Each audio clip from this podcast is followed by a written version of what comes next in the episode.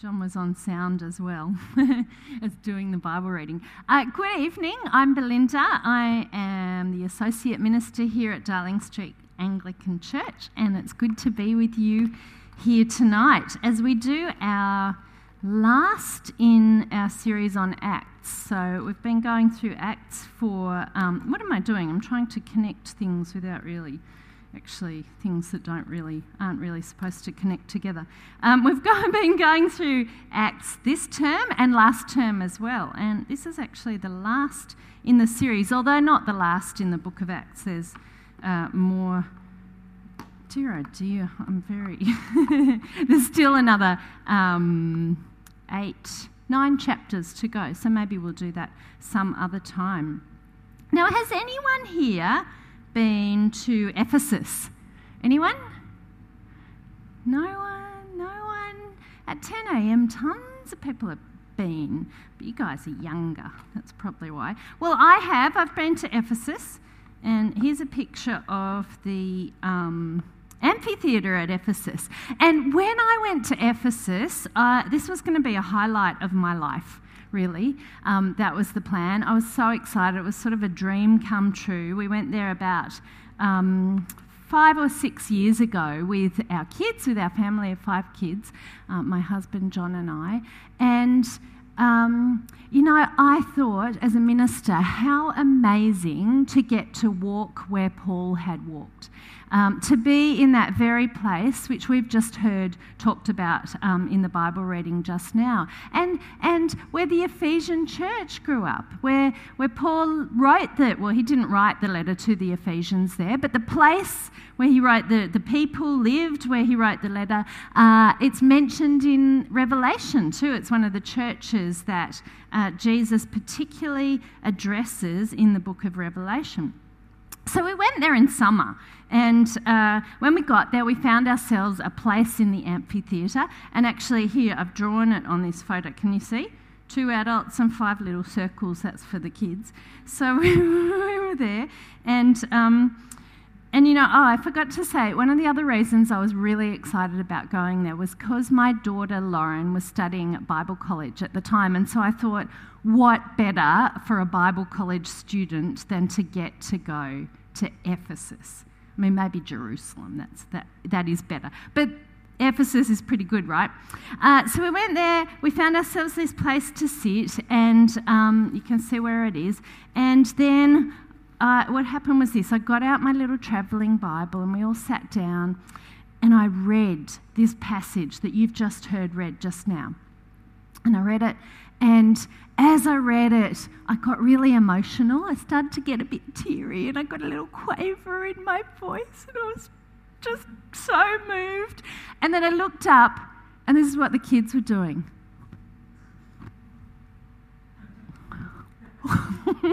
they were all sitting like that. And then one of them said, When is this going to be over?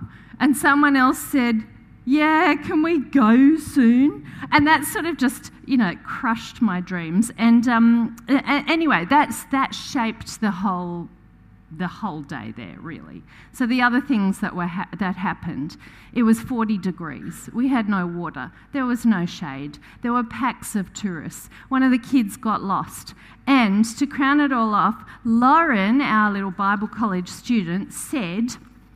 Uh, here's what she said. She said, well, first of all, she wouldn't move from the amphitheatre because she said she wasn't really interested in ruins, she wasn't really interested in Ephesus, and she actually didn't see the point of being there in the first place. Mum's dreams ended. Well, what was the point? What was the point of that? What was the point indeed? Well, we, we could ask the same question about this passage that we've just read. What is the point of this being here in the Bible? Why is it included in the book of Acts? Out of 28 chapters, uh, the author Luke has in, included one chapter on Paul's time in Ephesus, and half of that chapter is devoted to this one incident. So, Paul was in Ephesus for almost three years, but half of the chapter is devoted to one incident. So it must be something special. It must be there for a reason. Now, you probably know that some parts of the Bible are descriptive and some parts are prescriptive. They tell you what to do. Some just describe what happened. And really, I think, at least on the surface, this incident, this passage, is purely descriptive. Uh, there's no moral to the story. There's no happy ending. There's no, Luke doesn't say uh, at the end of it, and so you should dot, dot, dot. No, no, it just stops. And then Paul goes somewhere else. And in fact, Paul isn't really even, he doesn't even really feature there, does he? He doesn't get to go there. He stays away um, from the trouble. In fact, God really barely features. So, what's the point? What are we supposed to make of it? Well, a few observations just before this, what has happened is that Paul has announced his intention to move on out of Asia and towards Jerusalem and Rome. So, this is his last activity in Asia. I'll show you a map just so you can get an idea. I've done a nice big circle of Ephesus there. Uh, so, so he's announced his intention to move on to Jerusalem and Rome. And so, really, this is a sort of a climax of the persecution that Paul has experienced while he's been in Asia. But it also marks um, the beginning of the more intense persecution that he is to experience in the rest of the book. So, there's a sense in which this is a sort of a turning point in the book. And it's very reminiscent of Jesus walking the path, turning his face towards Jerusalem only a few decades earlier. And like his Lord Jesus, Paul is going to suffer and die. And in the first part of the chapter that we didn't hear read, the Jews oppose Paul and the message of hope that he brings about Jesus. But here it's actually the Gentiles, the people who aren't Jews, who oppose him. Now, as I said, uh, by this time Paul has been in Ephesus for almost three years, but now there's what Luke calls a great disturbance about the way, that is, Christianity. And this disturbance is stirred up by one person, Demetrius, a silversmith. And now he was probably a leader of a guild, like an association for workers um, to, who were associated with the worship of the Greek goddess Artemis. And D- Demetrius made silver shrines or possibly idols um, for worship of Artemis. So it says shrines in that translation we just heard. It could have been idols. And more on him in a moment. But first, a few things about Ephesus and the worship of Artemis, which is also called the Artemis cult. So, the cult of Artemis has been described as one of the most widespread and powerful of pagan cults. And some ancient sources actually say it was the most widely followed in the ancient world. And uh, Ephesus, as you see on the map, was Artemis worship central. So if you worshipped Artemis, Ephesus was the place to be. She was the goddess of business.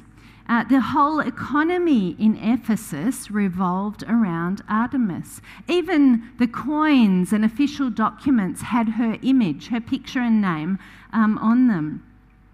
And sadly, people actually literally sacrificed their children to Artemis. Uh, there was the Temple of Artemis, that was one of the seven wonders of the ancient world. It's not there anymore, so don't go trying to find it.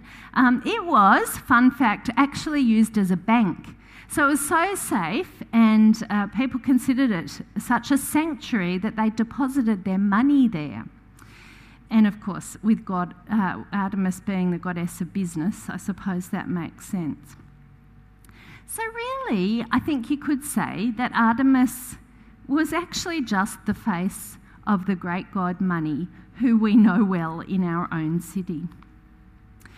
Uh, and here in this passage we've heard read, Luke describes this guy, Demetrius, doing his silversmith thing. Um, I guess enjoying the status quo and just being part of this Artemis worshipping machine. And I wonder if he was watching and wondering as things started to change in his world, all because of this new religion, this new way of life, Christianity. Uh, and Christianity was growing. It was growing in momentum. It was growing in numbers. It was growing in influence. And by this time, it was a large and recognized movement. And this movement was disruptive.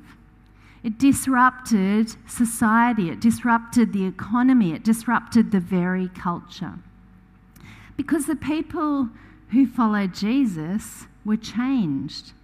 They were the same in some senses, but entirely different in others. And they were changed because they'd come to know the one and only true God, the God of the Jews, but embodied in the risen Lord Jesus, alive with the power to forgive sins, to heal, to actually deliver on all the longings of the human heart. And this was something new. It, it caused people to throw out all the ways that they had previously sought meaning and purpose and, to instead give their allegiance to Jesus and to give their allegiance to his body, the church. And these people now knew themselves to be free, to be fortunate beyond measure, to have gone from death to life, from darkness to light. They followed a Lord whose way was radically different from anything they'd ever known before who uh, advocated love for enemies, who said that the only way to life is death to self, who offered a burden that is easy and a yoke that is light, who offered salvation for nothing and yet expected everything, demanded everything. And there is undeniable evidence well, for Demetrius, for the people there, there was undeniable evidence that actually this is the true God at work because people who were previously enemies now called themselves brothers and sisters. Um, there was supernatural healings, amazing miracles, people joyfully renouncing that which had previously enslaved them. And I want to read to you an ancient description of Christians, which was written in the early second century, so a bit later than, than when this um, incident happened. Um, and it was written to explain Christians to the Roman rulers. It's found in a text called the Epistle to Diogenetus. I think I said that wrong this morning. Um, I think it's Diogenetus. It's quite hard to say. Uh, you've probably heard it before, you might have heard, heard it before, and uh, here's some of what it says. Christians are indistinguishable from other men either by nationality, language, or customs. They do not inhabit separate cities of their own or speak, speak a strange dialect or follow some outlandish way of life. Their teaching is not based upon reveries inspired by the curiosity of men. Unlike some other people, they champion no purely human doctrine. With regard to dress, food, and manner of life in general, they follow the customs of whatever city they happen to be living in, whether it is Greek or foreign. And yet, there is something extraordinary about their lives. They live in their own countries as though they were only passing through. They play their full role as citizens but labour under all the disabilities of aliens. Any country can be their homeland, but for them, their homeland, wherever it is, wherever it may be, is a foreign country. Like others, they marry and have children, but they do not expose them. They share their meals, but not their wives. They live in the flesh, but they are not governed by the desires of the flesh. They pass their days upon earth but they are citizens of heaven. Obedient to the laws, they yet live on a level that transcends the law. Christians love all men, but all men persecute them. Condemned because they are not understood, they are put to death, but raised to life again. They live in poverty, but enrich many. They are totally destitute, but possess an abundance of everything. They suffer dishonour, but that is their glory. They are defamed but vindicated. A blessing is their answer to abuse, deference their response to insult. For the good they do, they receive the punishment of malefactors, but even then they rejoice as though receiving the gift of life. So Demetrius, well, while he lived a bit earlier than this was written, he might have seen something like that in the Christians. And he might have witnessed something like this happen as well. Um, just a bit earlier in Acts 19, verses 18 to 20, it says this. Many of those who now believe, uh, many of those who believed now came and openly confessed what they had done. A number who had practiced sorcery brought their scrolls together and burned them publicly. When they calculated the value of the scrolls, the total came to 50,000 drachmas. In this way, the word of the Lord spread widely and grew in power. So you see, Demetrius had clearly watched, heard, and, and, as this movement had taken hold. And, and so here in this passage, he rightly recognizes the extreme threat that Christianity poses to his industry, to society, to the economy, to his whole world. Everything he's worked for, everything he's enjoyed, everything he hopes for, it looks like to him is under threat.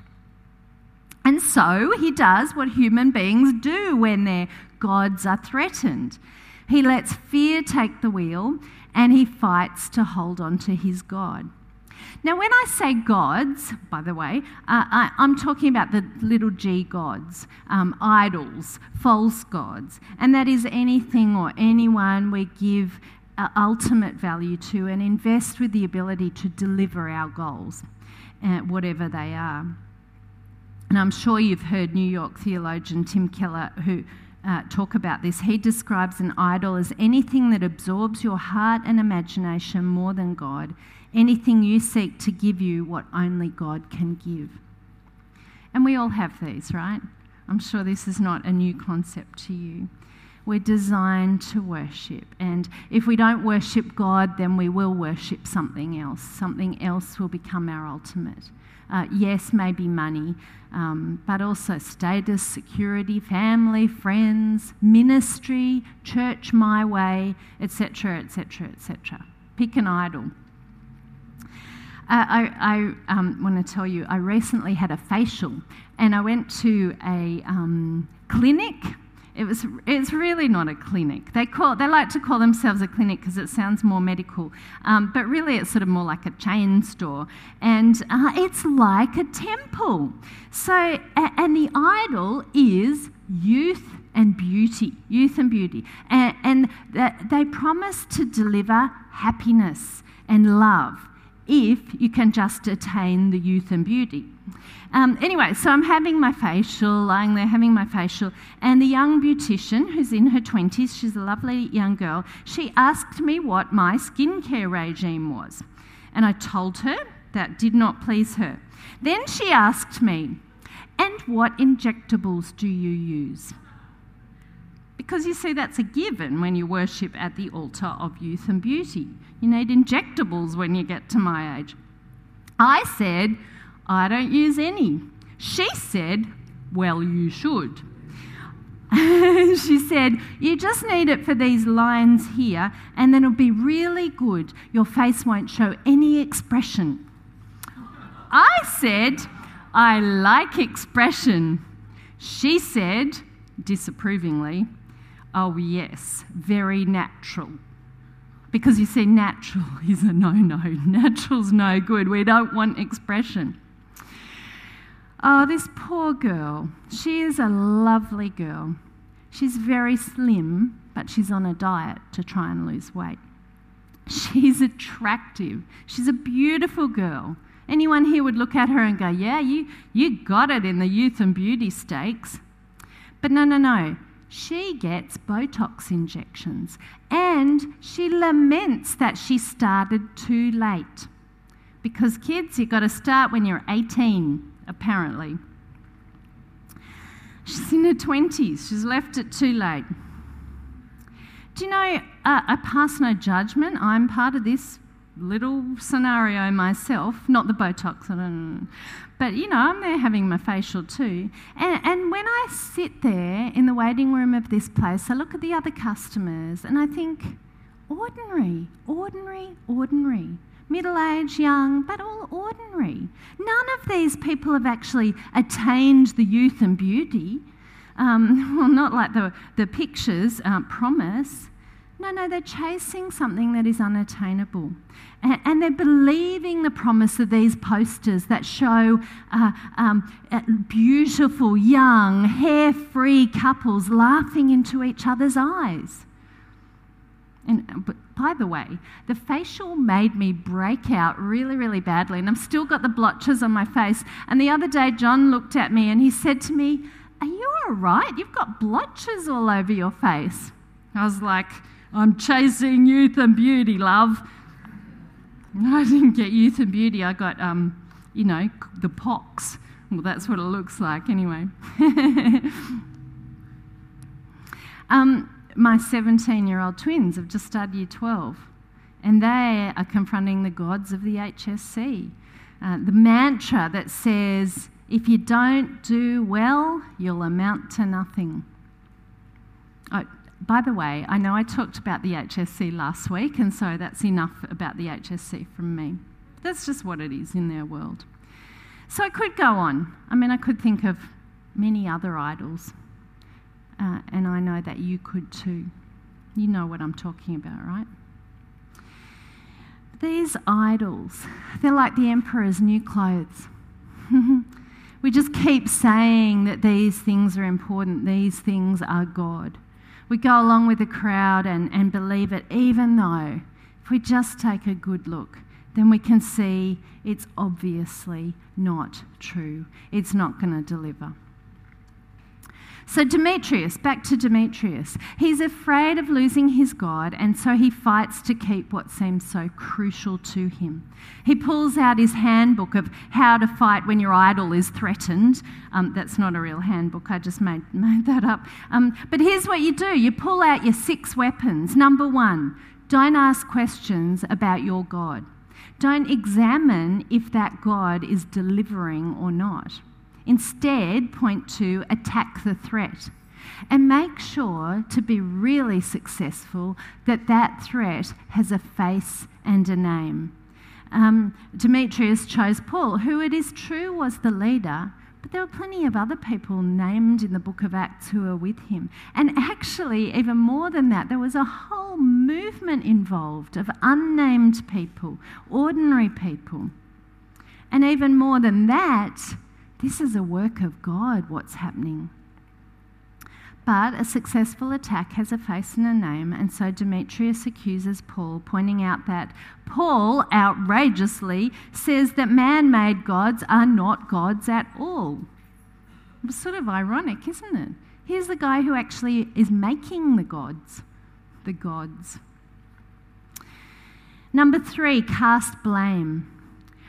Brene Brown says that blame is a way for humans to discharge pain and discomfort.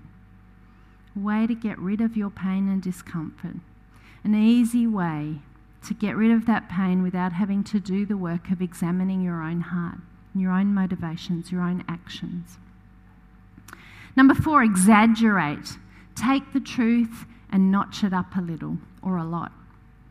Number five, play on people's fears. See, Demetrius names the dangers uh, that is, the loss of their good name, uh, the loss of face, which would have been tremendously frightening in a culture that was ruled by honour and shame. Um, he, he plays on the fear of the commercial failure that is at stake. The, the, he plays on the fear of the loss of status for Artemis, which would mean a loss of status for the whole city. Number six, gather a mob. Find people who will listen to your grievances and who share your idols. For Demetrius, that was the silversmiths and the other craftsmen. So, Demetrius follows the How to Cause Trouble handbook and it works a treat. There's chaos. The mob are angry. Their God is threatened. Although, verse 32, I just love this one, uh, where he says, the assembly was in confusion. Some were shouting one thing, some another. Most of the people did not even know why they were there. So, point seven tell anyone you can. Get them to listen too and join in too, because there's always people spoiling for a fight, looking for trouble. They don't care what it's about. Now, this amphitheatre had uh, capacity for about 20,000, maybe even up to 25,000 people. So, unsurprisingly, with that many people, the Jew Alexander couldn't settle them down. Uh, and it's only after two hours that the city clerk, the, the city official, a uh, high ranking official, he manages to disperse them. And he does this by reminding them that actually Paul and co haven't done anything wrong. Uh, by he, he also affirms the goddess Artemis uh, third, he reminds them that there is a legitimate way for dealing with real grievances. There's a process, there's a court, and they can press charges if they want. Uh, and there was actually a legal assembly that met three times a month, which they could um, take issues like that to. And fourth, he warns them. And he does that because uh, Ephesus was a Greek city, um, but it was Rome. Uh, it was ruled by Rome. It had a, a Roman um, Empire, the Roman Empire ruled it, and the Romans didn't like civil disobedience, which is what this was. Then Paul leaves the end. I, th- I think what we see in this description is a typical human response when idols are threatened. People blame, people demonize the other, they gather a mob, they get angry, even when they don't really know what's going on, when they haven't even tried to understand the facts of the situation. It's the way of the world, it's our culture, it's the way we do things around here. Except for those who worship Jesus, it's not. That's not our way. We don't gather a mob. We don't demonize the other. We don't blame. We don't exaggerate we don't riot. No, what we do is we examine our own hearts. We examine our own human propensity to make something other than God into God. We ensure that we haven't created the most dangerous man made idol there is, and that is God made in my own image. And if after doing that, we discover that we do have a legitimate grievance, then we at least follow the processes available to even the pagans.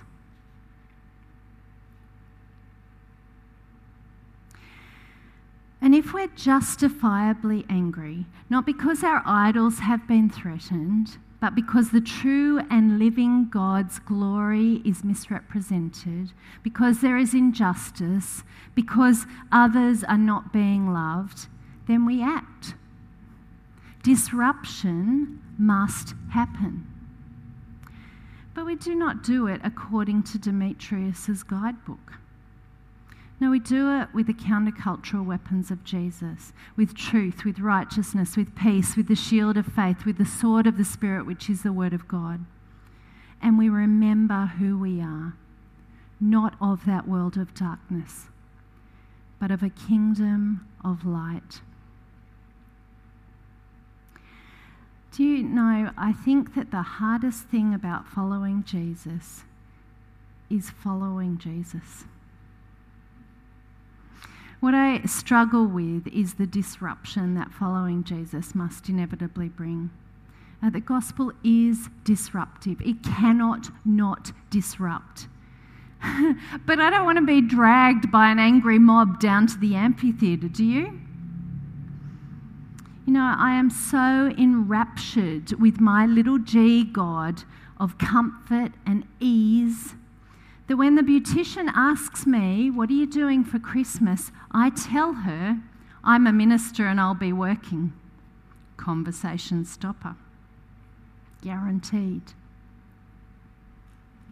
Why don't I say to her, I'm celebrating that I've discovered the source and fulfiller of every human longing, of all that I ever wanted and more.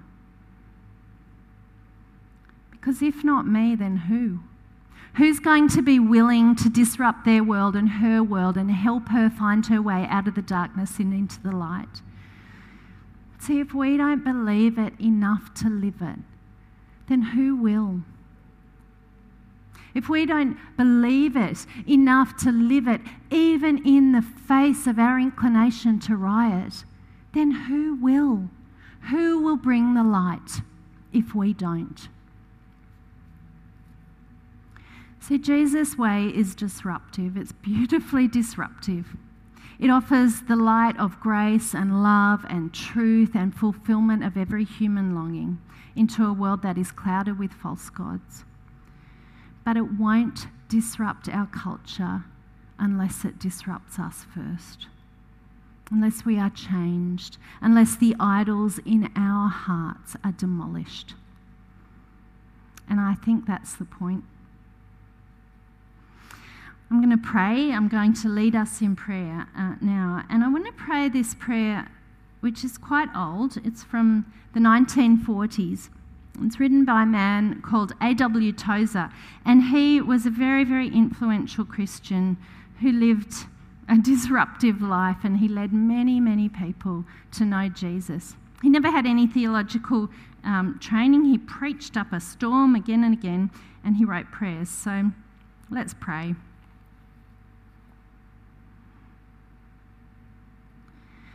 O God, be thou exalted over my possessions.